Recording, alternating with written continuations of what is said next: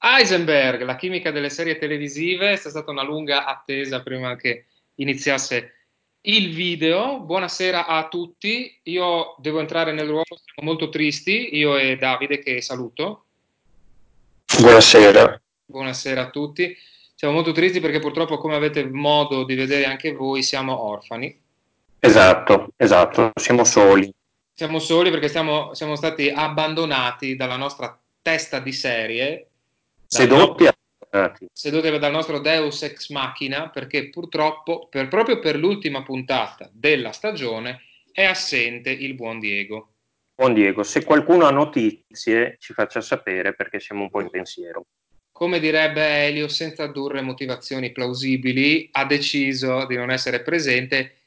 In, questo, in, quest'ultima puntata, perché tu forse non te lo ricordi, Davide, ma la, l'ultima puntata che abbiamo fatto è stata un bel po' di tempo fa, è stata a fine giugno, qui a distanza di mm. un mese, ma non potevamo lasciarvi così il nostro, il nostro, pubblico, che salutiamo in podcast, salutiamo anche chi ci ascolta in podcast. Anche perché sono arrivate email, messaggi, richieste, spam. Quando, per, sì, quando ci consigliamo torna quando, quando farete una nuova puntata, esatto, ma cosa succede, eccetera, panico tra, tra la gente, panico. anche scene di, di, isteria in strada, abbiamo, abbiamo letto di cose per cui vorremmo tranquillizzare tutti. Insomma. Vorremmo tranquillizzare tutti, tutte cose che forse dipendono da una pandemia in corso, ma non ne siamo sicuri, potrebbero anche dipendere dal fatto sì, che probabilmente, probabilmente siamo mancati io ho pensato fosse per Heisenberg, poi non lo so. Non lo so, non è ancora chiara questa cosa. Spero che nel prossimo DPCM di Conte venga a galla questa verità. Anche su questo e su Diego. In assenza di Diego ah, potrebbe comparire ad un certo punto Sergio, quindi vi lasciamo anche con questa prospettiva. Potrebbe comparire Sergio. Lui sarebbe qui vicino a me, ma non vorrei spostare questo sistema che, che ho creato, quindi eventualmente sposterò il gatto Sergio. Esatto, e come un monolite kubrickiano, lo spostiamo. sì, sì, sì. E, mh, una, delle, una, delle, richieste che ci è arrivata maggiormente è quella di dare dei consigli, soprattutto per l'estate, perché l'estate è giunta, è un'estate molto strana, perché appunto si va al mare, non si va, si va in vacanza, forse è meglio di no, e quindi insomma sia per eh, godere delle serate estive, della brezza estiva, sia per chi invece non avrà la possibilità magari invece di farsi delle vacanze, noi abbiamo dei consigli seriali, gli ultimi consigli seriali per questa lunga stagione di Heisenberg. In particolar modo i consigli che vi diamo sono quattro, a cui aggiungeremo a fine puntata però una postilla re- relativa, e questa è stata un'altra cosa che ci è stata ampiamente chiesta, con la top 3 la top 3 de, sia mia che del buon eh, Davide. Niente Diego che eh, sostituiremo con... Com'è? Ma, magari saranno due consigliate e due sono un po' de, degli Amarcord, diciamo. Degli Amarcord, sì, insomma, poi ce la, ce la decidiamo poi sul momento. Come sempre, certo. un saluto anche alla regia in remoto di Enrico e di Davide Macor, che salutiamo come sempre. E ringraziamo. E ringraziamo come, come sempre. Ringraziamo F Radio per, per la disponibilità e per l'ospitalità. Per l'ospitalità e io direi che possiamo veramente cominciare e eh, l'intro l'ho fatta io, quindi faccio cominciare te per parlare della prima serie televisiva. Allora, io parlo di una serie televisiva di tre stagioni che si intitola Documentary Now, col punto esclamativo. È una serie americana ed è una serie di mockumentary. Cosa sono i mockumentary? Sono praticamente i finti documentari, i documentari parodia. È una serie creata da alcuni eh, attori che sono stati eh, star di punta del Saturday Night Live. Okay. Quindi per chi ama quel tipo di comicità un po' eh, irriverente, come appunto quella del Saturday Night eh, Live, eh, potrà, credo, chi apprezza appunto quel tipo di comicità potrà eh, amare anche Documentary Now, perché la serie è stata creata da Fred Armisen, Bill Hader, che abbiamo già citato in passato, eh, sia per Barry sia appunto per gli sketch di cui aveva parlato Diego, Seth Meyers, altro comico americano, e Rhys Thomas. E tra i produttori esecutivi c'è il padre eh, di eh, Saturday Night Live, che era Saturday Night Show, cioè Lorne Michaels, che quindi mette la firma anche su questo prodotto. È andato in onda eh, per tre stagioni dal 2015 sul network americano IFC. Fred Armisen e Bill Hader sono eh, gli attori protagonisti che compaiono nella maggior parte degli episodi. Molti di questi episodi sono scritti da Seth Meyers e a introdurre ogni episodio c'è niente meno che Helen Mirren. Ok. Quindi questi eh, finti documentari fanno appunto il verso a dei documentari famosi. La serie stessa eh, comincia dicendo di essere una serie che va avanti da molto tempo, quindi eh, ringrazia i telespettatori per seguire la serie che va avanti da 50 anni, quindi parte con la cinquantesima stagione, okay. e Ellen Mirren introduce appunto ogni episodio. Ne cito alcuni perché appunto sono delle parodie di eh, documentari più o meno famosi. Il primo è Sandy Passage, che è una parodia di Grey Gardens, che è un documentario del 75, che è la storia di due donne, madre e figlia che vivono da recluse negli Stati Uniti. Poi cito Kunuk Uncovered, che fa il verso a Nanook of the North di Robert Flaherty, che forse molti amanti del cinema ricordano dai manuali di storia del cinema, certo, certo. e quindi è una parodia di questo documentario in cui Nanook diventa star del documentario, prende il controllo del film e gira alcuni eh, gira alcune scene eh, diventando appunto una star viziata e fuori controllo. Okay. Prende proprio il, mm, il, controllo della situazione. C'è Waiting for the Artist, che è una parodia del documentario si, eh, su Marina Abramovic. Mm-hmm. E, e, Any Given Saturday Afternoon è una storia su bullying. E poi eh, citerei anche la parodia di eh, Wild Wild Country che si chiama Batshit Valley, parte 1 e parte 2. Era, era, Wild Wild Country era quella su Osho. Osho, esatto, dove a interpretare Osho c'è Owen Wilson. okay. Perché in questa serie ci sono una serie di guest star nei vari episodi, tra cui anche Michael C. Hall, Michael Keaton e Kate Blanchett o Blanchett.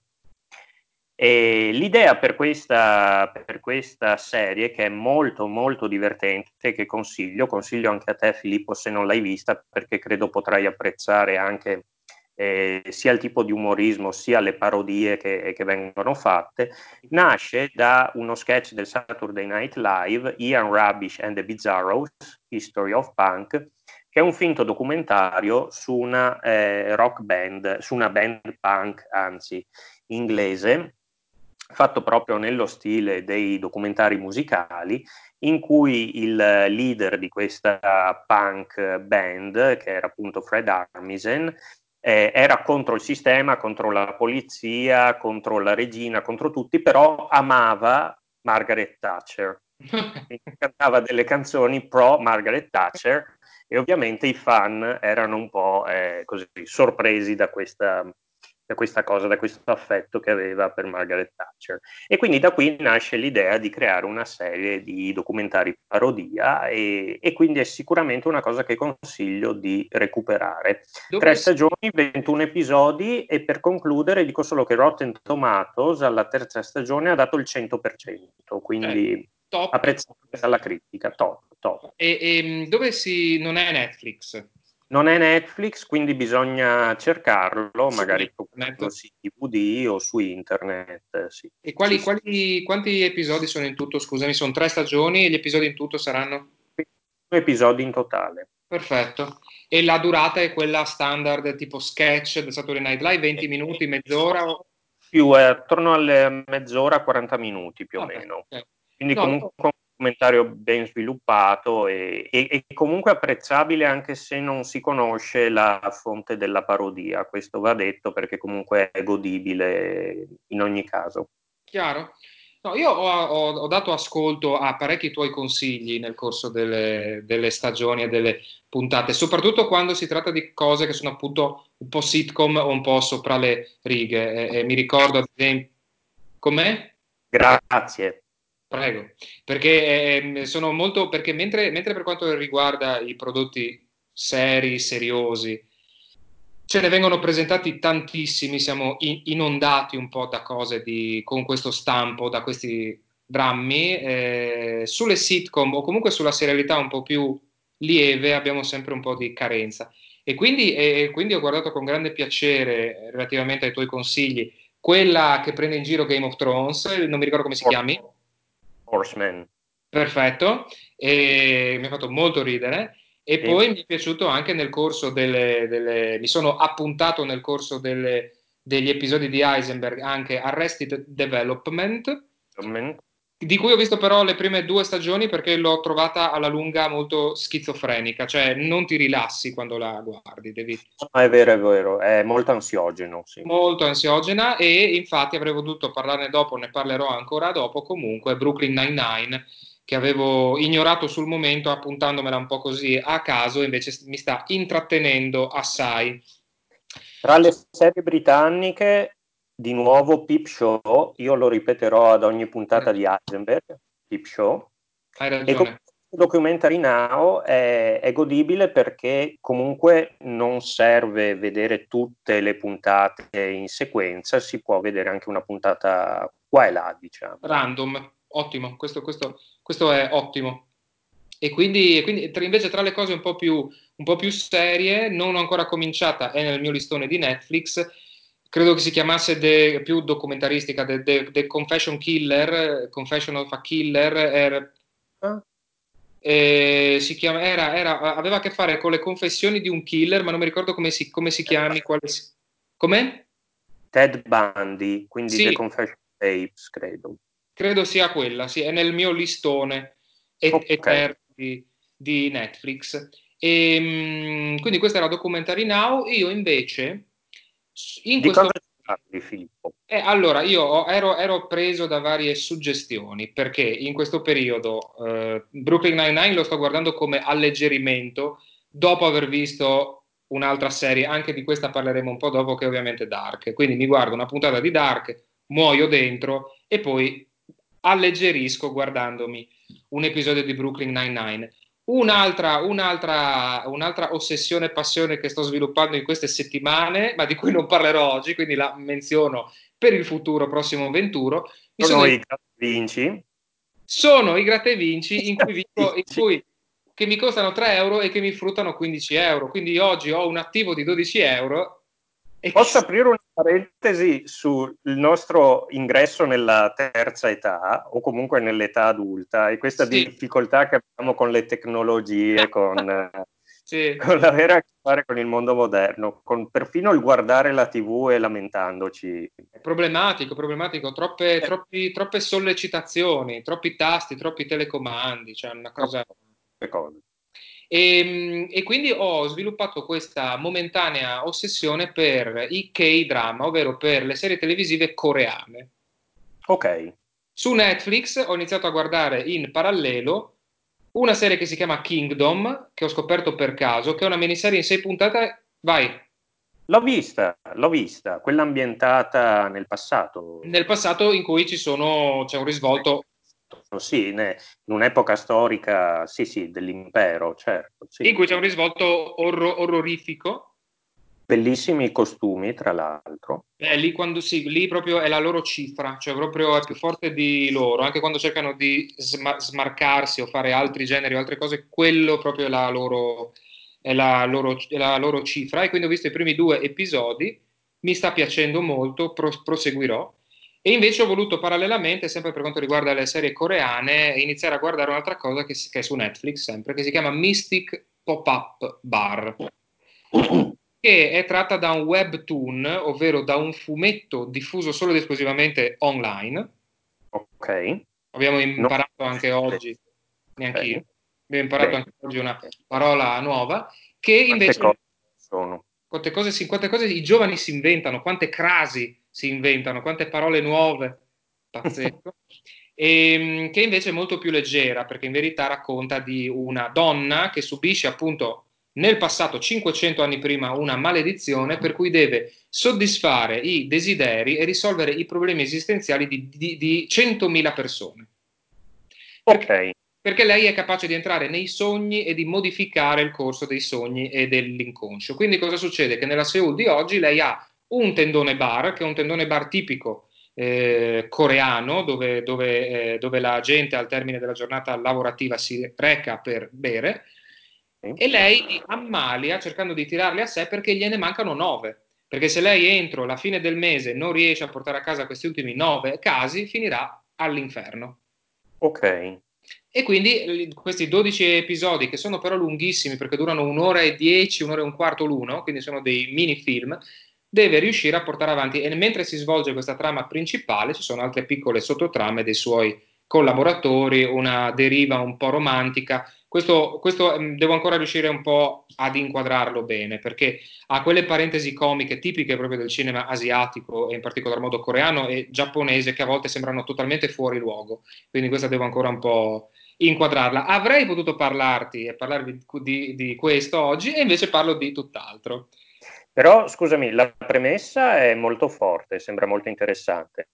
E io ho seguito invece il tuo consiglio su eh, Sion Sono o Sono sì. Sion. Ciao, sono Sion, sì. Sì, e ho visto metà di, eh, però devi aiutarmi con il titolo, The Forest, Forest of, Love. of Love. E come ti sembra? Mm, mi è piaciuto, sicuramente interessante. Sion Sono è un regista che non conosco tantissimo, non ho mai approfondito, non ho mai amato particolarmente, quindi per me è un po' ostico in generale tutto il cinema asiatico, non lo conosco molto bene, però sicuramente interessante. Lo è, lo è, quindi stai guardando la serie, il Deep Cut, non il film. Sì, il eh. Deep Cut. Perfetto, ma invece io avrei potuto continuare sulla, sull'Asia, mentre invece è da praticamente tutta la stagione di Heisenberg che io voglio parlare di un'altra serie, che mi è, oh. piaciuta, che mi è piaciuta assai e che rientra tra l'altro nella mia top, diciamo, dell'anno, poi l'ho rimandata perché c'erano sempre delle cose più contingenti e più, e più stringenti di cui valeva la pena parlare.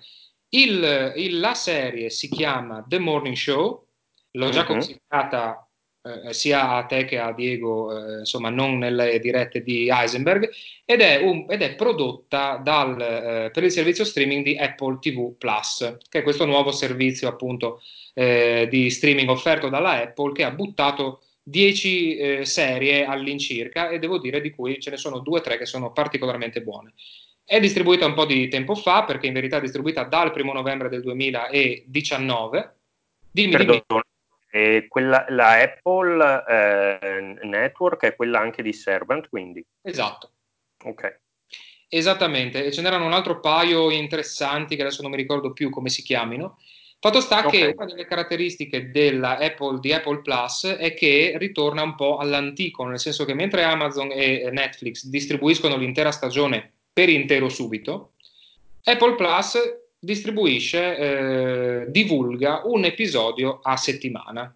Quindi si, quindi si, torna un po', diciamo, all'antico. The Morning Show, una stagione unica, ma è già in fase di scrittura una seconda, anche perché il finale, insomma, lascia aperte molte, molte eh, questioni, ed è una serie che in modo piuttosto edulcorato è stata descritta come la vita di persone che aiutano gli Stati Uniti, si svegliano al mattino e si scontrano contro sfide uniche.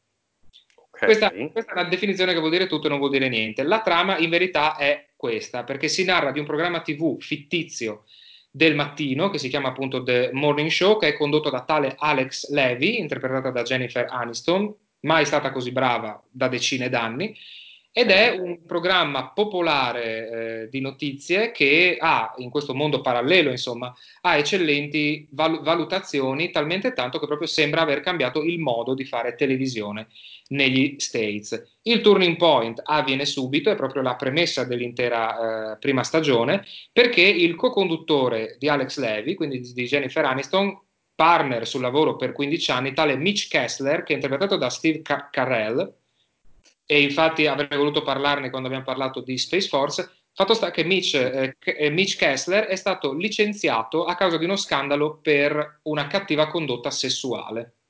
e quindi è accusato di aver abusato nel corso degli anni di diverse stagiste e praticanti proprio sul luogo del lavoro. A questo punto il mondo degli uffici di The Morning Show e del programma televisivo ovviamente implode e in particolar modo Alex cerca inevitabilmente di mantenere il eh, suo lavoro e durante una serata di premiazione annuncia che la nuova co-conduttrice proprio al posto di Mitch sarà una sua acerrima nemica di un altro network. Curiosamente, accetta di avere come co-conduttrice tale Bradley Jackson che è interpretata da Reese Witherspoon. Okay. Eh, con il suo lungo mento.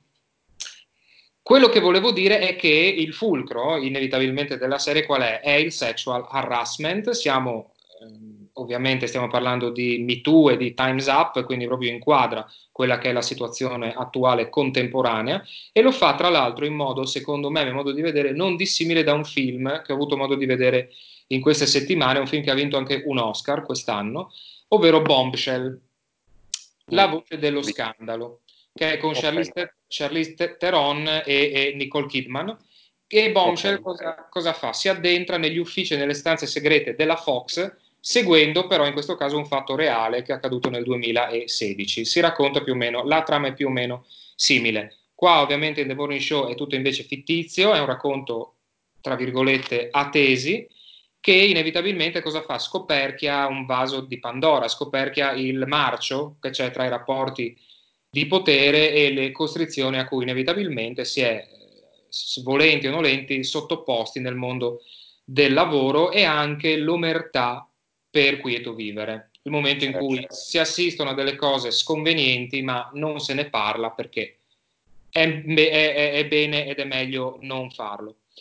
Il mio commento a latere qual è? Che il fatto che sia così attesi e che sia così, diciamo, pro- programmatica, inevitabilmente la rende a volte un po' macchinosa. A volte i personaggi sono un po' tagliati con l'accetta e penso soprattutto quando dico questo, penso proprio all'antagonista all'inizio eh, Bradley Jackson, interpretata da Reese Witherspoon, che praticamente interpreta sempre ed è inamovibile il ruolo della giornalista d'assalto che non conosce compromessi e che è disposta a mettere a repentaglio se stessa e la sua vita per la giustizia. Ed è ovviamente messa in aperta contrapposizione invece con Alex Levy, con Jennifer Aniston, che invece è una giornalista un po' più patinata e un po' più attenta alle apparenze.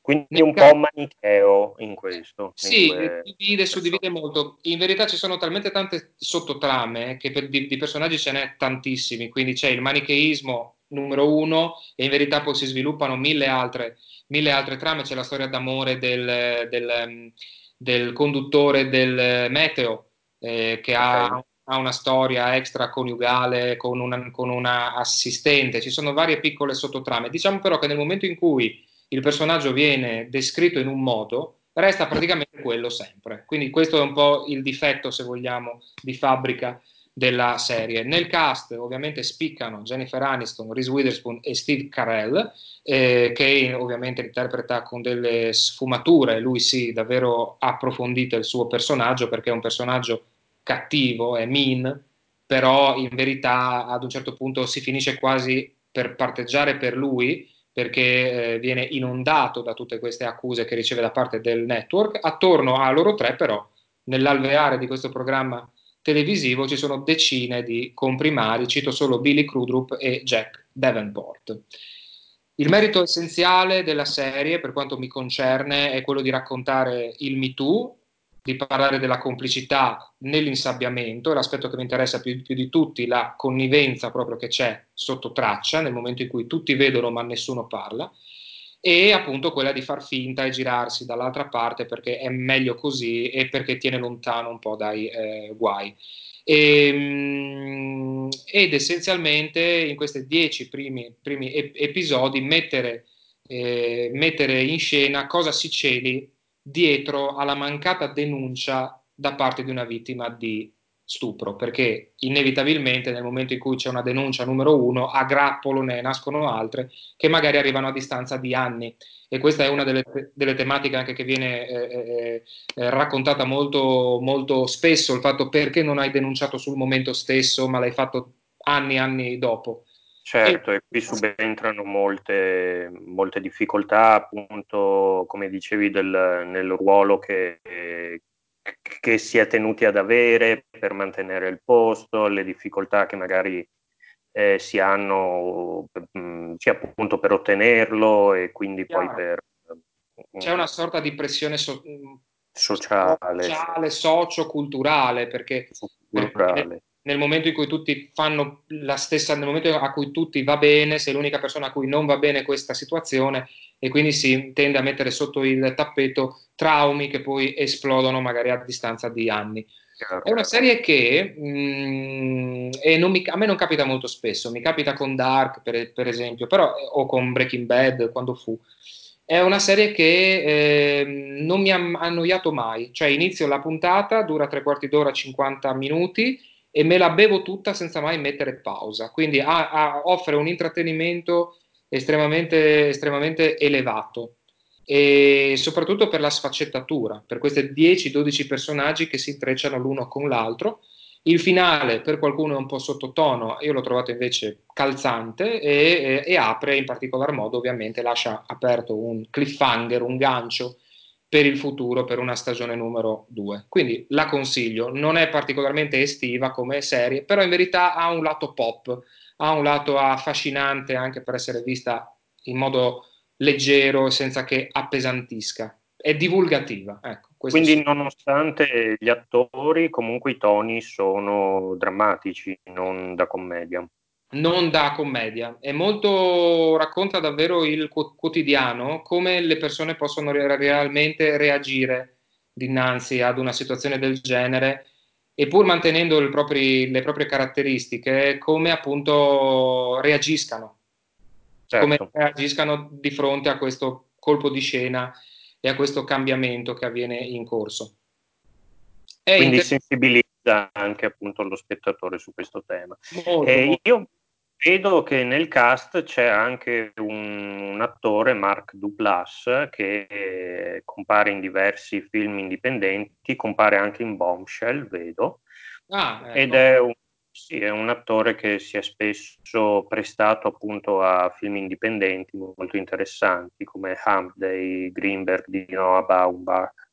E, sì, sì, è quindi una figura molto, molto interessante e se c'è lui solitamente è un prodotto che, che, che trovo interessante o che perlomeno è, è originale. Originale, lo, lo, è, lo è. Non è facile tenere alto il ritmo e alta la tensione per dieci episodi e devo dire che questa serie lo fa pur accettando diciamo, alcuna, alcune forzature di fondo nel momento in cui insomma il personaggio di Reese Witherspoon ci sembra a volte troppo, troppo ehm, ottuso, ci sembra troppo puntato e diretto solo a, a, alla sua soluzione e non è un personaggio malleabile, non si modifica nel corso delle puntate, questo, questa potrebbe essere una cosa che non, che non, piace molto, però gli interpreti sono estremamente convincenti perché sono estremamente convinti, cioè sono proprio, sono proprio convinti di ciò che fanno. Ultima nota, la sigla, ultimamente le serie televisive offrono anche spesso e volentieri, a partire da True Detective in poi, delle straordinarie sigle musicali, musiche e anche in questo caso i titoli di testa di The Morning Show sono, sono molto belli. Non mi ricordo la canzone come si chiami, ma insomma è, è, una, è davvero una, un aspetto grafico anche che introduce poi degnamente in ogni puntata. Sì, sì, sì. Sono Bene. riuscito a parlare di... No, in effetti effetti le serie sono, eh, sì, hanno de, de, degli intro molto, molto, elaborati di recente, con delle musiche ricercate, degli effetti grafici molto curati. A volte credo vengano fatti investimenti molto importanti appunto sui titoli, sui titoli di testa. È vero, è vero. E invece, siccome noi siamo un po' degli abitudinari, perché gli anni vanno su e siamo degli anziani, Abbiamo bisogno delle nostre sicurezze. Abbiamo bisogno delle nostre sicurezze. Nei nostri consigli per l'estate abbiamo, continuiamo a proporvi anche uno scalt e un cult. Io mi occuperò più tardi del cult, ma prima di tutto c'è lo scalt di cui finalmente si parla. Allora, io ho mh, raccolto molto materiale su questo scalt Benissimo. Lo conserverei anche per le prossime puntate, perché mm, eventualmente lo, lo possiamo ottenere. E come dice Filippo Zoratti, è uno scalt, però in realtà secondo me non è, non è uno scalt. Un... Questo, questo, vale per tutte no, le serie. Eh? Vale per... No, no, no, questo è veramente uno scalt. E parliamo appunto di una cosa che ha segnato un po' la nostra infanzia o comunque l'infanzia di chi è nato all'inizio degli anni 80, fine anni 70 probabilmente, ed è Love Me Licia. Attenzione, per non Kiss Me Licia, Love Me Licia. Non Kiss Me Licia il cartone animato o anime, come lo, lo, si voglia chiamare, ma Kiss Me Licia la serie televisiva italiana. Benissimo. Io seguo su Facebook ehm, fotografie segnanti, cioè c'è poi videografie segnanti, e videografie segnanti aveva fatto una parodia con i Beehive, okay. che erano appunto il gruppo protagonista di Love Milicia, con un'altra canzone. E appunto legato ai Beehive, ehm, io ho un ricordo di infanzia, nel senso che vedevo ovviamente eh, Love Milicia perché era inserito nel palinsesto di Italia 1 pomeridiano, quindi eravamo appunto eh, un po' sottomessi a questa inevitabile, questo inevitabile lavaggio del cervello. E, ehm, e c'erano anche le serie americane, però, dove si citava l'FBI e io non riuscivo a capire che differenza ci fosse tra l'FBI, la polizia e i Beehive. Tanto che una volta okay. feci un distintivo per giocare, un distintivo di carta, Davide De Luca della FB, FBhive come i Beehive, però non scritto correttamente Beehive, quindi eh, nido di vespe, ma Beehive, come lo si pronuncia in italiano. Quindi ero della FBI. Quanti, quanti, anni avevi? 22, 23? Sì, eh. era l'anno, l'anno, scorso, quello che ti ho mostrato l'anno scorso e di cui mi hai fatto tanti complimenti e che conservo ancora. No, io invece, dopo, eh, il, invece la mia, la mia, il mio cortocircuito non era sul, sul, nome, ma era sul fatto che per me era un miracolo il fatto che il cartone an- animato diventasse film diventasse carne ed ossa perché io nel, nell'imma- nell'immaginario mio probabilmente non è vero, però i personaggi del, del, della, del te- telefilm assomigliavano tantissimo a quelli del cartone animato, cioè c'era lo stesso gatto, c'era Marrabbio, Marrabbio era identico e quindi per me era un miracolo degno di Roger Rabbit, cioè mi sembrava che le cose si mes- mescolassero fra loro e per me era bellissimo. A parte che mi sorprende che tu ricordi tutte queste cose perché io non le ricordavo, ma Rabbia non me lo ricordavo. Anzi, ero convinto che uno degli attori fosse Marco Columbro, in realtà non, non no. è lui. No, no, no. Lui. Forse tu sei più preparato di me su questa cosa, però in effetti eh, facendo delle ricerche, ad esempio sul sito del Corriere della Sera, oh. fanno notare come al di là appunto di questa eh, boh, nomeo, patina un po' trash che si è trascinato nel tempo, fosse un prodotto effettivamente eh, rivoluzionario o comunque avanti per l'epoca perché era il 1986 e la moda dei live action non esisteva ancora, quindi questa era abbastanza una novità perché eh, spieghiamo un attimo per chi non dovesse conoscere che cos'è Love Milicia.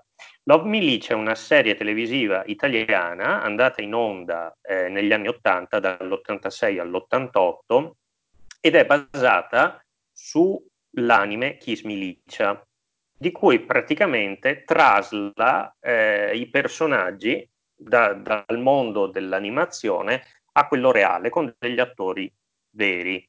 E, ehm, e quindi tutta la storia del cartone animato viene riproposta eh, in questa serie italiana perché eh, questo eh, cartone animato aveva eh, grande successo appunto soprattutto in Italia nelle reti Mediaset che ricordiamo aveva portato una serie di di prodotti americani e giapponesi, tra cui Ollie e Benji, di cui avevi parlato anche tu, eh, Mila e Shiro, ricordiamo insomma tantissime cose, Memo, per un elenco.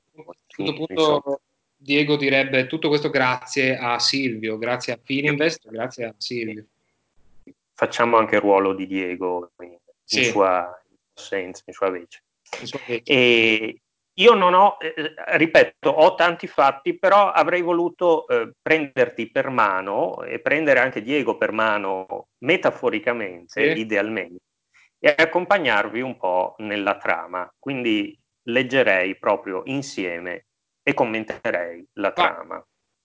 Allora, i Beehive, non sono l'FBI, i Beehive Gruppo musicale partito per gli Stati Uniti al termine della serie animata, perché appunto questa fiction parte dalla fine del cartone animato, okay.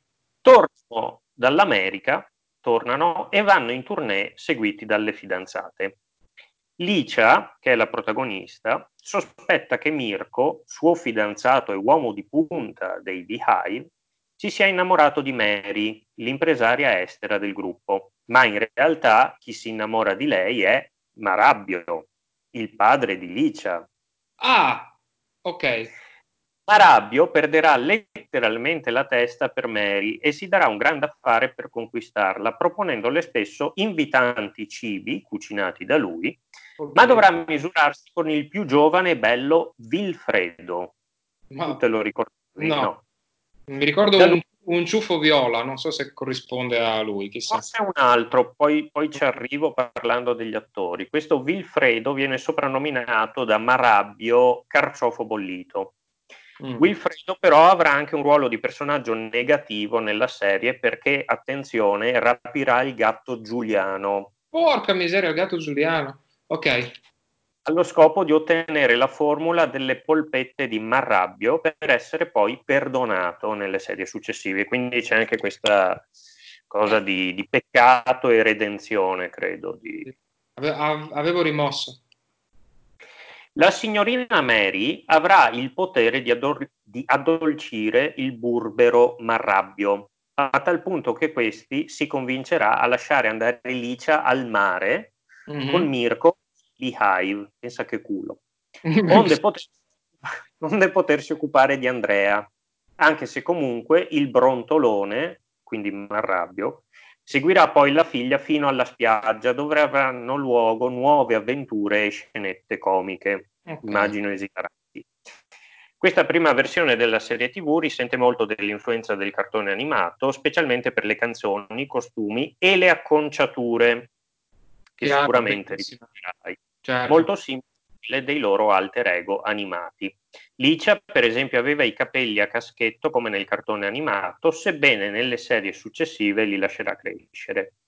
Satomi, che in origine sfoggiava una lunga capigliatura boccolosa, così dice, come animata, a partire dalla terza serie non indosserà più la parrucca. A seguire, questa era la trama di Love Me Licia dell'86. Seguiranno poi eh, Licia Dolce Licia nell'87, Teneramente Licia sempre nell'87 e Balliamo e cantiamo con Licia nella primavera dell'88. Quindi fu sfruttata fino in fondo l'onda eh, del successo di questa serie. Io mi fermo qui con la trama. Erano, erano certo, erano degli anni in cui... Ehm c'erano dei soldi per fare queste cose, cioè una, una, parte, una parte, dei soldi veniva messa anche per, per sviluppare queste, queste, questi, questi pro- prodotti originali, sì, tra virgolette. Anche tra virgolette. Poi evidentemente le cose che funzionavano venivano, venivano portate avanti finché, finché era possibile. Chiaro. Noi non stiamo menzionando, abbiamo parlato tante volte di Licia, non abbiamo ancora detto chi interpretava Licia.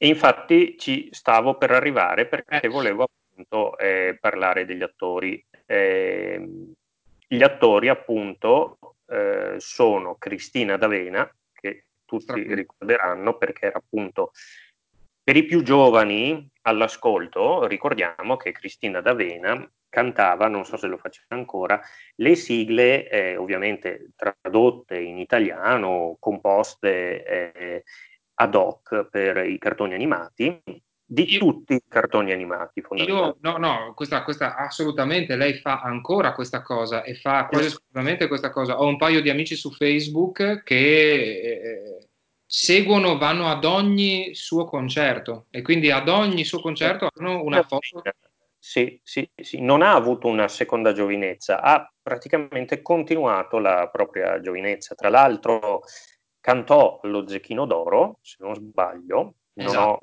verificato questo, ma mi sì, sembra Zecchino d'Oro, poi da lì cominciò la sua carriera di cantante e ancora oggi continua comunque a fare dei concerti che riscuotono un certo successo. Vero, vero. E scherzando comunque anche sul suo ruolo, perché comunque ha sempre avuto una certa autoironia e, e ha Beh, continuato questa sua carriera. Lei adesso siamo sulla cinquantina, eh, dovrebbe avere 50-52 anni e sì. un'età in cui comincia anche a essere difficile continuare ad avere lo stesso ruolo. Lei ce la fa e c'è anche una piccola nicchia di persone che inizia a vederla anche, insomma, cioè inizia ad essere anche una specie di over, over MILF, non so come dire, inizia ad essere diventata anche una specie di cougar, eh, ovvero è diventato un, un personaggio... Non oggettiviamola. Come? non oggettiviamola. Non, oggetti, non oggettivizziamo, cosa ci mancherebbe altro. Però eh, comincia ad avere un seguito anche da parte di chi non è più bambino, ma è appunto sui 30, 35, 40 anni, che la ama proprio e che non, non, eh, non lesina i complimenti eh, sulla, bella donna comunque. sulla sua bellezza, sì, sì, vero. E appunto lei cantava la maggior parte delle canzoni, però eh, c'erano anche i Beehive, come dicevo prima, che erano questo gruppo musicale, e il leader eh, che aveva dei capelli ricci, biondi, con un, un ciuffo davanti rosso, che negli anni 80 o negli anni 70, insomma, era, era di moda, come noi ricordiamo, e veniva interpretato da Pasquale Finicelli, che oggi ha ehm, più o meno la stessa età di Cristina D'Avena. E io ho scoperto che continua a gravitare nel mondo dello spettacolo proponendo da ormai dieci anni le reunion dei Beehive. Ma non lo sapevo. Quindi, c'è la pagina Facebook e effettivamente ehm, fanno dei concerti. Okay. Fanno dei concerti, sì. Lui ha dichiarato di essersi affidato al manager sbagliato, oggi lavora come autista, però appunto eh, continua a fare dei concerti. C'è la sua pagina Facebook, ehm, uno degli ultimi messaggi è buongiorno e buona domenica, spero stiate tutti bene. Volevo avvisarvi che se mai doveste ricevere un messaggio con un link o un video da aprire da parte mia, sappiate che non sono io, quindi sappiate mm. che non è lui. Che non è lui, sappiamo che non è lui. Io mando solo e soltanto messaggi e saluti scritti, quindi non con video. Non video, non... No, mi sembrava giusto... No, infatti... Eh, precisare questa cosa. Aspetto divulgativo necessario. Comunque, il riccioluto frace- fratellino di Mirko, eh, ah. ehm, quindi Giuliano, eh, oggi è un manager aziendale di una multinazionale ed è ancora in contatto con Pasquale Finicelli. Ah, ok. Questa è un'altra notizia interessante. Un'altra... Marabbio, che appunto non era Marco Columbro, nonostante la somiglianza, nonostante i baffi, nonostante i cortocircuiti appunto delle, dei vari programmi televisivi, è un doppiatore eh, televisivo ah, okay. che, che, è tornato appunto al doppiaggio e al teatro. Quello con i capelli viola, eh, eh. ecco, ehm, all'inizio aveva i capelli viola, poi hanno desistito dal continuare a mettergli questa parrucca. L'attore ha deciso di chiudere la sua carriera nello spettacolo per intraprendere quella universitaria a Los Angeles. Oggi è un manager anche lui. Un manager. Mi è, tornato in mente, mi è in mente a proposito di Facebook e di gruppi Facebook, eh, meme, meme che riguardano, meme, scusami, che riguardano appunto Love Milicia, che non è quindi Kiss Milicia, c'è stata ad un certo punto un'estate fa, due forse, che... Stefano, c'eri che tu. Com'è? Estate fa, non c'eri che tu. Non c'eri che tu, e un, uno sketch in particolar modo riguardante le fettine panate. Okay. Non so se hai memoria di questa cosa. In cui praticamente aveva, era stato creato questo montaggio in cui in loop Cristina D'Avena eh, decantava, decantava solo ed esclusivamente le qualità delle fettine panate fatte non so se da lei o da Marrabbio e quindi le fettine pa- panate in questo montaggio alternativo erano diventate la soluzione per ogni, per ogni male, insomma, ed era, ed era, uno sketch che faceva molto ridere. Però riguardando per la prima volta, dopo tanti anni, quell'ambientazione, quel, quel, mm, quei costumi, mi è tornata un po' in mente come appunto ci fosse proprio una, mm, un'imitazione, un'emulazione pedissequa proprio della, cioè proprio erano presi e portati nello stesso identico modo. Perché se penso invece ad un'altra cosa che veniva fatta in quegli anni, ad esempio Bat Roberto, se tu hai sì, è vero, Roberto, lo ricordo. Ecco, e non, non, cercava di imitare il vero Batman, era una paro- parodia del, del, del, di, di, Batman, mentre invece qua proprio si cercava proprio, come hai detto tu e non mi ricordavo questa cosa, cioè Love Milicia è effettivamente proprio il seguito dell'anime Kiss Milicia, quindi proprio è tutto un altro approccio. Sì, sì, sì. Eh. Io poi nelle prossime puntate, volendo, possiamo raccontare anche le trame delle, delle parti successive. Potremmo fare un tuffo nel passato. Eh sì, nelle, nella stagione prossima ci, ci saranno delle, delle, sorprese, sicuramente dei piccoli cambiamenti. Una di queste potrebbe essere appunto una rubrica fissa in cui si sì, parla sì. Delle, delle, trame di Love Milicia, delle meritevolissime. perché comunque ricordiamo, eh, erano, era la metà degli anni Ottanta. Eh, e c'era una forte influenza comunque sul mondo della televisione, dello spettacolo italiana da parte degli Stati Uniti, quindi c'era anche un po' questa voglia di emulazione, erano anni eh, di consumismo sfrenato. Sfrenato, sì. Mm. E, e, quindi c'era tutta questa, questa estetica pop luminosa, luminosa smarmellata plastica, sì, sì, il decennio perfetto, tra l'altro. Vabbè, no. lasciamo stare. Eh, so, eh. Devo... Il segno reganiano. Sì, è vero, è vero. La musica perfetta con le tastierine, con i midi, perfetto. Quello no, perfetto. la musica no. I Roxette. E, mm, io concluderei qui con uh, Kiss Certo, certo. E io invece, eh, come io invece tocca a me la parte relativa al cult. Anche se, come direbbe il buon Davide, è un cult, ma per qualcuno potrebbe anche essere uno scalt, dipende dai punti di vista, come è inevitabile. Questa volta parlo di una cosa invece che è estiva. Perché dico questo? Perché, perché a me è tornata in mente questa serie per tre ragioni. Una, perché dal, da questa settimana, credo dalla settimana prossima, andrà in onda per tutta l'estate su Top Crime. Quindi in prima serata su Top Crime ci saranno le puntate di, lascio un po' di suspense. Secondo, perché c'è stato un documentario che è andato in onda su Sky Arte il 4 luglio, e qua svelo di che cosa parlerò. Il documentario si eh, chiamava Peter Falk e il tenente Colombo, quindi sto ah. per parlare del tenente Colombo e la ragione numero tre, il motivo numero tre per cui voglio parlare del tenente Colombo è perché io lavoro qui a Udine in una mediateca, che è un servizio appunto di prestito, una specie di blockbuster senza, senza soldi, e settimanalmente un cliente, c'è un cliente che è un, prof sulla cin- cinquantina, settimanalmente lui prende due cose, prende un film e sempre, cascasse il mondo, un disco di Colombo punto. Gli ho, chiesto, gli ho, chiesto perché, perché insomma mi ha spiegato che rappresenta una sorta appunto di Madeleine prustiana ine- inevitabilmente, quindi lui a fine giornata si, si rilassa e gli piace tornare a guardare Colombo. Quindi per questi tre motivi io mi è tornato in mente il tenente Colombo ed è davvero strano che non abbiamo parlato fino a questo momento. Dimmi. Ma aggiungo un quarto perché d'estate e poi Rete 4 metteva in onda regolarmente la mattina le repliche del Tenente Colombo. Le repliche sulle repliche e io raccogliendo... È la serie più estiva che si possa immaginare. Insieme secondo me alla signora Fletcher, alla signora in giallo. Sì, è vero, la signora in giallo. E infatti... Beh, Murder She Wrote. Murder She Wrote, cioè, certamente.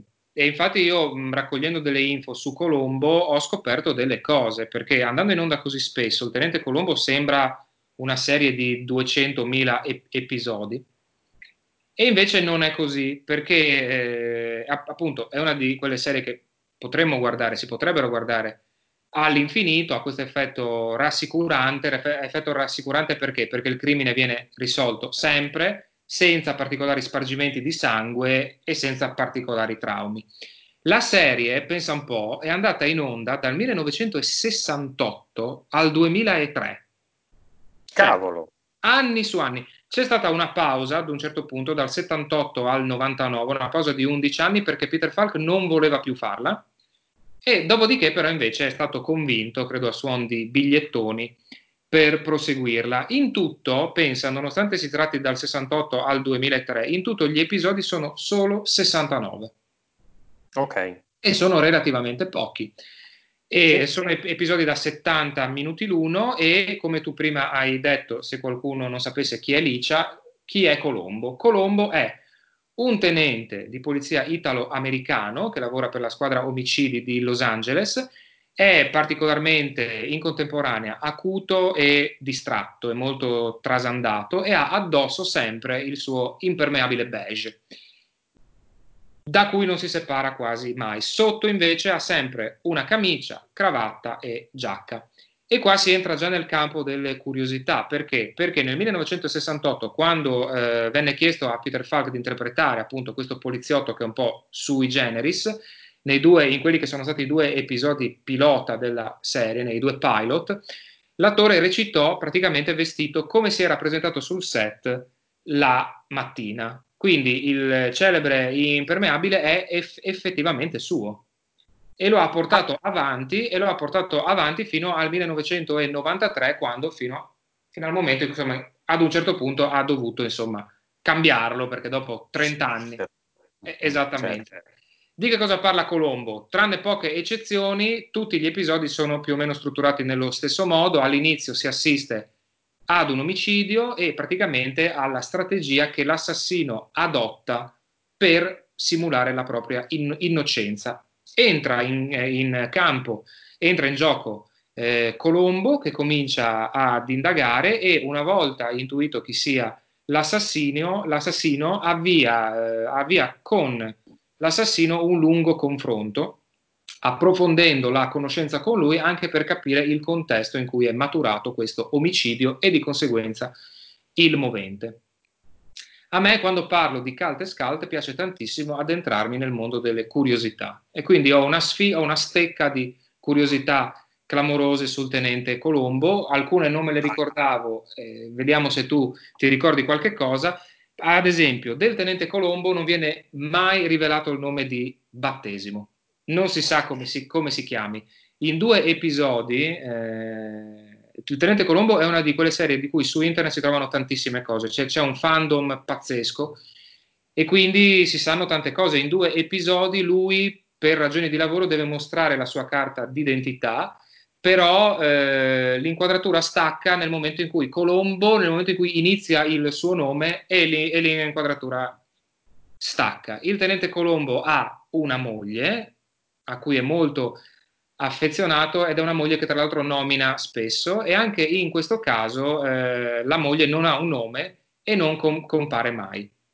Colombo si riferisce a lei sempre solo come mia moglie oppure come signora Colombo e di lei non viene mai mostrata neppure una foto. Quindi proprio non si sa chi sia, però c'è un però che ti e vi spiegherò dopo. Pur essendo un poliziotto, Colombo non porta mai delle armi con sé, non si allena mai al poligono e tuttavia userà una pistola soltanto in un unico caso. In un episodio che si chiama Playback, ma la utilizzerà soltanto per fare un esperimento ba- ba- balistico e eh, in cui affermerà quanto odi e quanto gli facciano schifo le armi, il suo orrore per le armi. Quindi è un poliziotto molto anomalo e eh, in un'intervista sempre il buon Peter Falk ha confidato eh, qual è il trucco per capire chi è l'assassino. Praticamente per, per sapere quando il tenente Colombo comincia a capire chi è l'assassino, basta eh, far riferimento al momento in cui lui in ogni puntata inizia a parlare di sua moglie. Nel momento in cui lui in, inizia a parlare della moglie, in contemporanea inizia a parlare anche di un indiziato e quell'indiziato è al 90% delle volte è poi il vero omicida. E, ehm, pazzesco. E poi ho eh, un altro paio di cose che sono per me molto interessanti. Una, anzitutto, è relativa al fatto che in 22 anni di polizia lui non ha mai dovuto utilizzare la sirena lamp- lampeggiante e in un episodio solo deve utilizzarla e non sa neanche come si attacchi, perché si attacca all'accendisigari che ovviamente nella sua auto non, non va. E l'info finale, con l'info finale mi riallaccio poi alla questione di sua moglie, perché privo di Colombo, a causa del rifiuto appunto di Peter Falk di proseguire la, la serie dal 78 all'89, questa decade, questi 10-11 anni in cui lui si è rifiutato categoricamente di fare Colombo, la rete televisiva eh, NBC eh, realizza nel 1979 uno spin-off che è dedicato proprio alla fantomatica moglie. Ah, ok. Cosa succede? Che prende il via così questa, questa serie parallela che si chiama Mrs. Co- Colombo, in verità Mrs. Columbo, che è stato ribattezzato successivamente Kate Loves a Mystery, nel quale appunto la moglie del tenente, scopriamo come si chiama, si chiama Kate, e ehm, praticamente è una detective dilettante, nonché giornalista di, piccola, di un piccolo quotidiano. Anche lei, in, in, opposto al marito, fa riferimento spesso e volentieri suo, a suo marito nei medesimi termini, sia come metro di eh, pa- paragone, sia anche come una sorta di impedimento alle sue indagini. E eh, la cosa curiosa qual è? Che per poter portare avanti una stagione nuova e una serie nuova con protagonista lei, sono ricorsi ad un espediente di questo tipo, ovvero hanno fatto in modo che il tenente Colombo e la moglie divorziassero. Ah. Quindi eh, la serie non ha avuto successo, ha avuto solo 12 o 13 episodi, se non erro, in cui praticamente lei, in cui non compare mai Peter Falk semplicemente perché c'è stato questo divorzio e quindi non è necessario che compaia anche lui, anche perché lui in questi 11 anni, che in verità appunto per quanto riguarda la serie al femminile si è trattato di un annetto unico del 79, si è rifiutato anche di comparire anche in un cameo, proprio zero.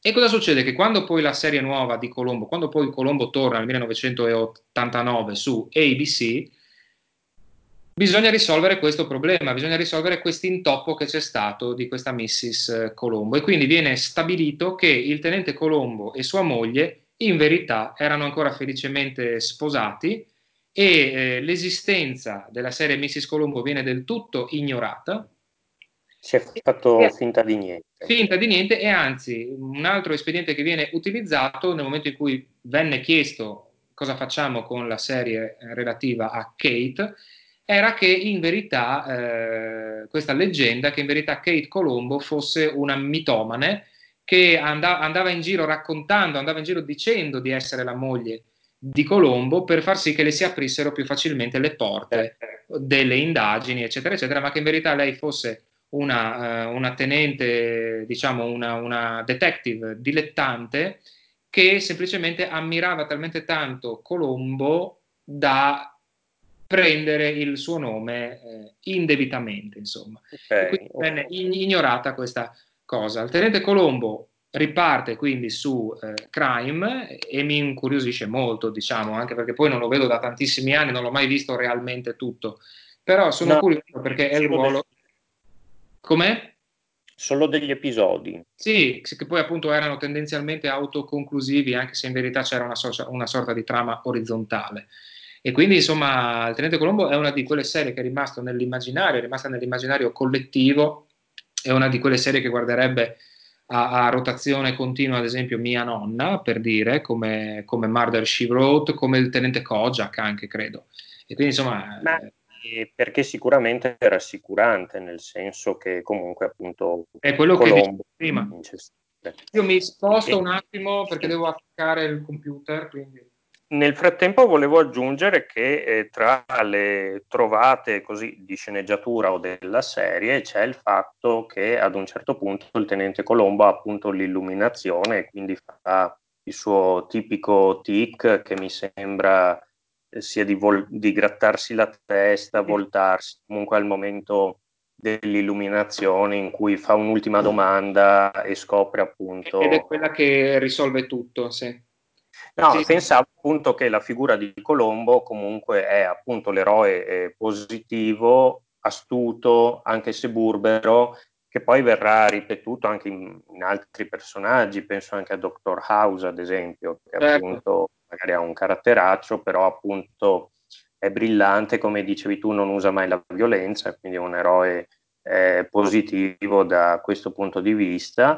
E, mm, e poi anche il fatto, eh, tu dicevi che appunto c'era questa, questa, cosa che poi Peter Falk ha rivelato eh, del, del, fatto che lui nominava la moglie, quindi un po' la, la storia non è tanto eh, chi ha fatto cosa, ma come poi il tenente Colombo riuscirà a scoprire e a incastrare il criminale. Certo, certo. Eh, diciamo che non ho mai ben capito se volente o nolente, Peter Falk ha gettato un po', eh, ha dato la traccia e l'imprinting per un personaggio, per, per, per un personaggio che deve avere bisogno, che deve avere per entrare poi nell'immaginario collettivo, deve essere vestito in un modo, deve avere appunto un determinato tic, deve avere proprio dei tratti che lo caratterizzano sempre. Che lo caratterizzano sempre.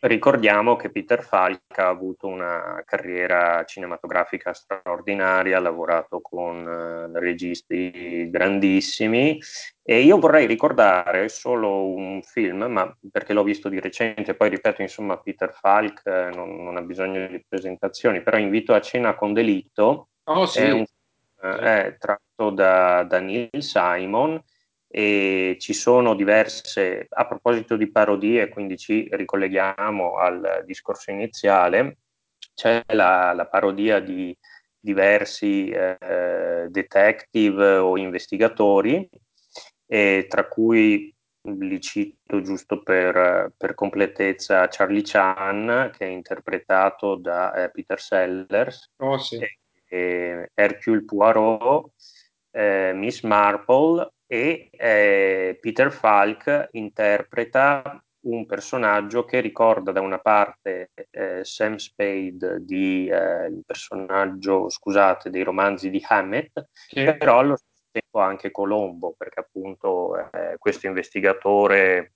dal caratteraccio, però particolarmente intelligente. Cuore buono, sì.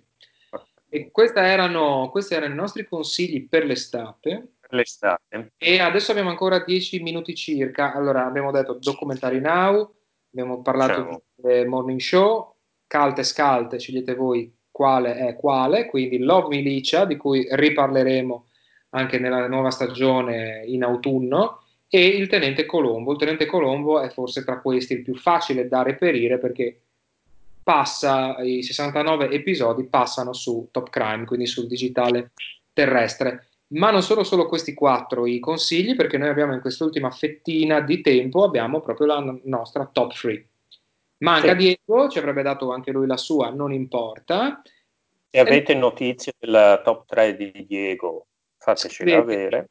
Telefonateci e noi invece abbiamo selezionato quelle che secondo noi sono i tre consigli seriali, le nostre tre serie televisive del cuore di quest'anno, di quest'annata, diciamo in, un, in un, un'annata che può andare diciamo da luglio a luglio, insomma, quindi un anno in cui abbiamo visto delle serie sia vecchie che nuove che ci sono piaciute e che ci sentiamo di consigliarvi. Comincia tu Davide. Sì, comincio io perché probabilmente anche tu avrai magari un po' più, più cose eh, meglio strutturate delle mie. Eh, io semplicemente vorrei ricordare, beh, tra le cose probabilmente più curiose o che hanno avuto più successo viste di recente, c'è Tiger King di Netflix che ha avuto molto seguito, soprattutto ne, negli ultimi mesi, è una storia molto particolare, folle, un documentario su appunto il vero mondo eh, dei proprietari di eh, grandi felini, quindi sì. tigri, e delle lotte intestine che ci sono tra varie, queste varie figure. E sicuramente ricorderei eh, Bojack Horseman, che è un po' la serie del cuore per tutti noi, visto che è uscita l'ultima stagione ed è stato un po' il commiato, il, il saluto finale di questa serie. Si è chiusa, sì, quindi vale, vale la pena menzionarla proprio perché è arrivata al suo esatto. termine.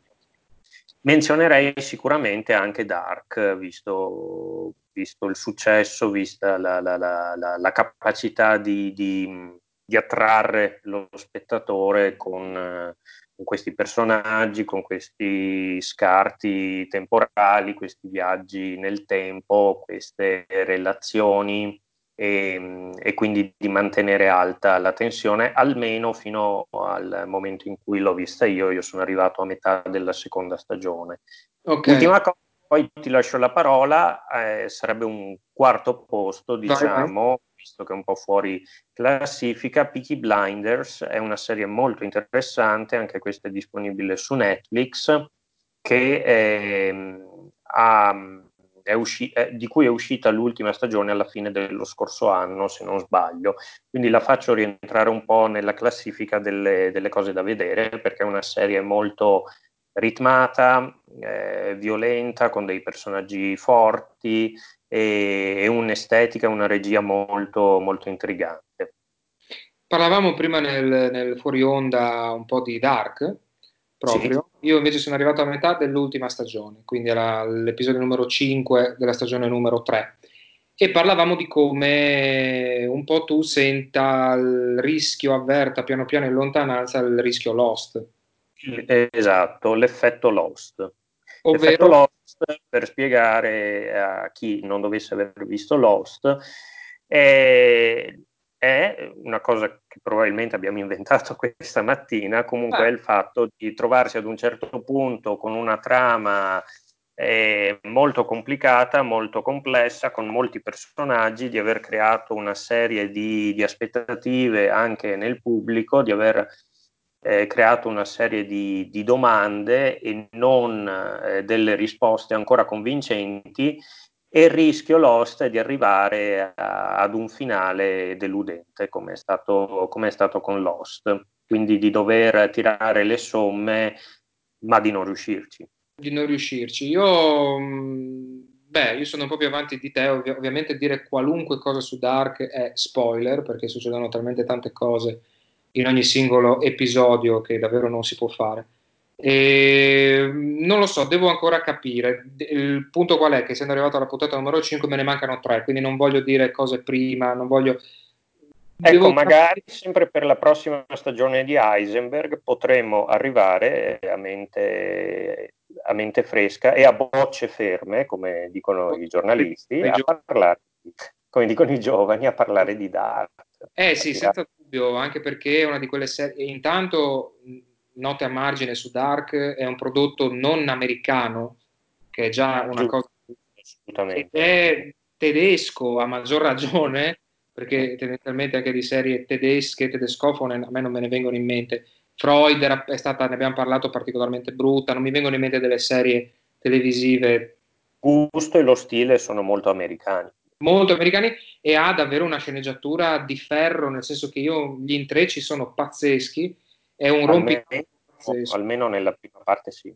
Certo, e ci sono svariati siti internet che hanno proprio svariati fan che hanno creato proprio una scansione temporale sia eh, grafica, e quindi ci racconta lo spazio-tempo di Dark, Landi Rivieni, di Dark e sia anche proprio raccontando tutte, tutte le, le, genealogie, l'albero ge- genealogico proprio delle tre famiglie protagoniste, con tutti i vari snodi possibili. E quindi è davvero un rompicapo e spero che tutto si sciolga bene, spero che i nodi poi vengano, anche se non tutti al pettine, ma che il succo della, della storia mantenga un po' quello che...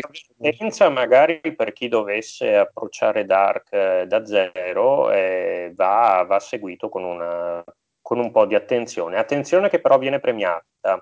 Sì, nel momento in cui se non lo si fa subito, dopo tre puntate non, non si ha capito nulla e si, si, pensa di essere di fronte ad una cosa scarsa, esatto. mediocre, mentre invece insomma gli intrecci tutto collima e questa è davvero una, una caratteristica. Le tue quattro serie sono tutte Netflix? Sì. Mentre invece, mentre invece, quelle di cui parlo io sono nessuna è Netflix, perlomeno a memoria mia, perché io sono rimasto particolarmente colpito, come ho già detto ad inizio, di, ad inizio puntata, dalla, dalla, proposta di Apple TV Plus e quindi uh-huh. io eh, decido che la mia serie dell'anno è senza dubbio Servant. Servant che, che non è creata... È molto bella. Ed è molto bella, giusto. Che non è creata, a dire il vero, da Manoi Night Shyamalan, che è quello del Sesto Senso, del Village Split, ma è diretta da lui e anche produttore es- esecutivo, lo showrunner è tale Tony Bisgallop, che non so come si pronunci bene, Bisgallop, e, eh, ed è una serie che eh, sviluppa proprio le tematiche care un po' a Shyamalan, nel senso questi continui twist, questi continui poi colpi di scena, racconta appunto di una coppia alto borghese, lei conduttrice televisiva, lui chef, che hanno appunto questo bebè, hanno questo bambino che si chiama Jericho e il primo colpo di scena avviene dopo tre minuti ed è già presente anche nel trailer nel momento in cui assumono una tata, appunto una servant, si viene a sapere che il bambino, lo dico o non lo dico, non lo so, si viene a sapere insomma che si viene a, a, sapere insomma che il bebè non esiste, o per meglio dire è una bambola reborn, di quelle appunto con le perfette fattezze, e da lì esplode il mondo di questa, di questa famiglia perché eh, non sappiamo se è la madre eh, ad aver subito un trauma, se il padre nasconde qualche cosa, come sia possibile che la tata finga che il bebè sia vero. E... Però, visto che ne stiamo parlando, diciamo che nel nuovo numero di digressioni, numero 15, Misteri, un giovane Filippo Zoratti parla appunto... Una giovane promessa. Una giovane quindi se volete approfondire anche questo argomento potrete leggere. Grazie.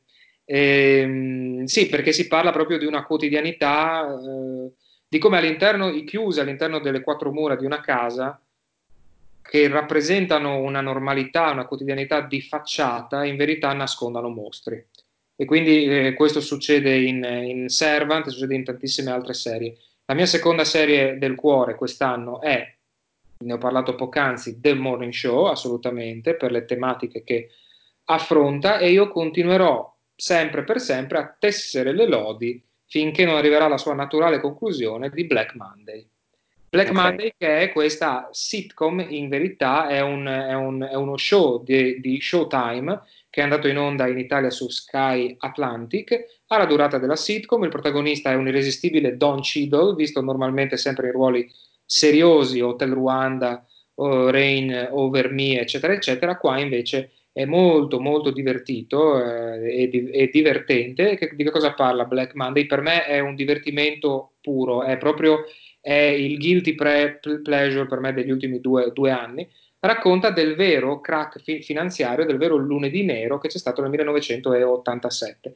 Normalmente quando avvengono in borsa questi crack fin- finanziari si sa più o meno perché avvengano, mentre invece è passato alla storia il fatto che questo crollo della borsa non ha avuto una motivazione reale, cioè oggi come oggi non si sa tuttora come sia avvenuto questo tracollo. E quindi la serie cosa fa? Romanza e si inventa delle mo- motivazioni per cui è avvenuto questo, questo calo, questo crollo e questo avviene nella stagione numero 1, mentre invece nella stagione numero 2, che si è conclusa la settimana scorsa, eh, il 19 luglio, eh, domenica, eh, ab- abbiamo una, una, la trasformazione, ovvero quello che succede dopo.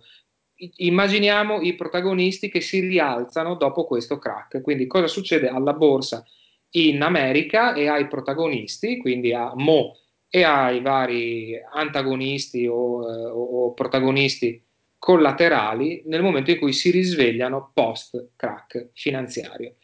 Mi piace tantissimo, mi continua a piacere tantissimo, è piena, piena di musica anni 80 e questo Davide Beh, mi fa andare eh, fuori di testa. E soprattutto la cosa che ho già sottolineato durante una puntata di Heisenberg è che è fatta come se fosse girata negli anni 80, è come se fosse un reperto degli anni 80, quindi ha quel tipo di fotografia, a quel sì. tipo di sgrana- sgranatura.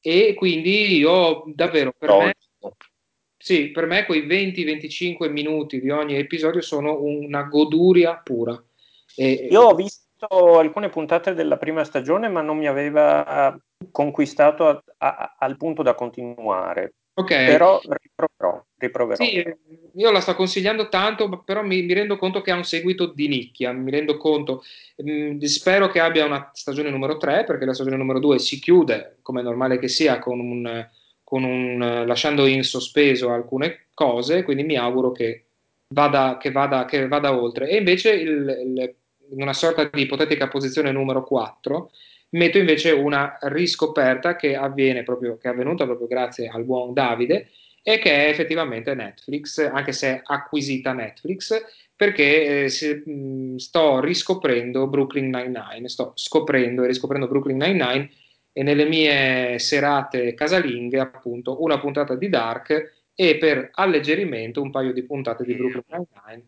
È un riempitivo è un leggero divertente. Mi, mi diverte molto e ha delle trovate estremamente ludiche e quindi mi diverte molto. Non ho parlato in tutta questa stagione di Heisenberg, di un'altra serie che ho recuperato da poco e anche questo sarà uno spunto in autunno per la nuova stagione, ovvero Sharp Giusto, giusto. protagonista Amy Adams, una miniserie molto cupa, molto interessante, ma ne parleremo più in là perché sennò le sollecitazioni sono davvero troppe. Sì. Boh, abbiamo detto tutto, e, Davide. Detto tutto, abbiamo tanto materiale eh, per la prossima stagione di Heisenberg. Heisenberg, yeah. la chimica delle serie TV. Esattamente, per la prossima stagione cosa potremmo dire? Come su F Radio, chiaramente, www.fradio.it. Ringraziamo tutti, chi ci ha ascoltato in diretta in questo momento con la diretta podcast e in podcast, i registi Enrico e Davide.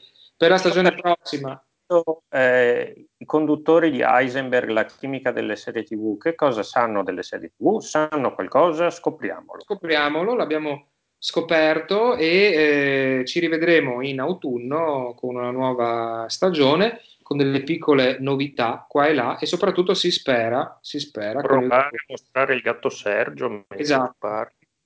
Vediamo se ce la facciamo. Dorme a caldo? Poco. Dorme.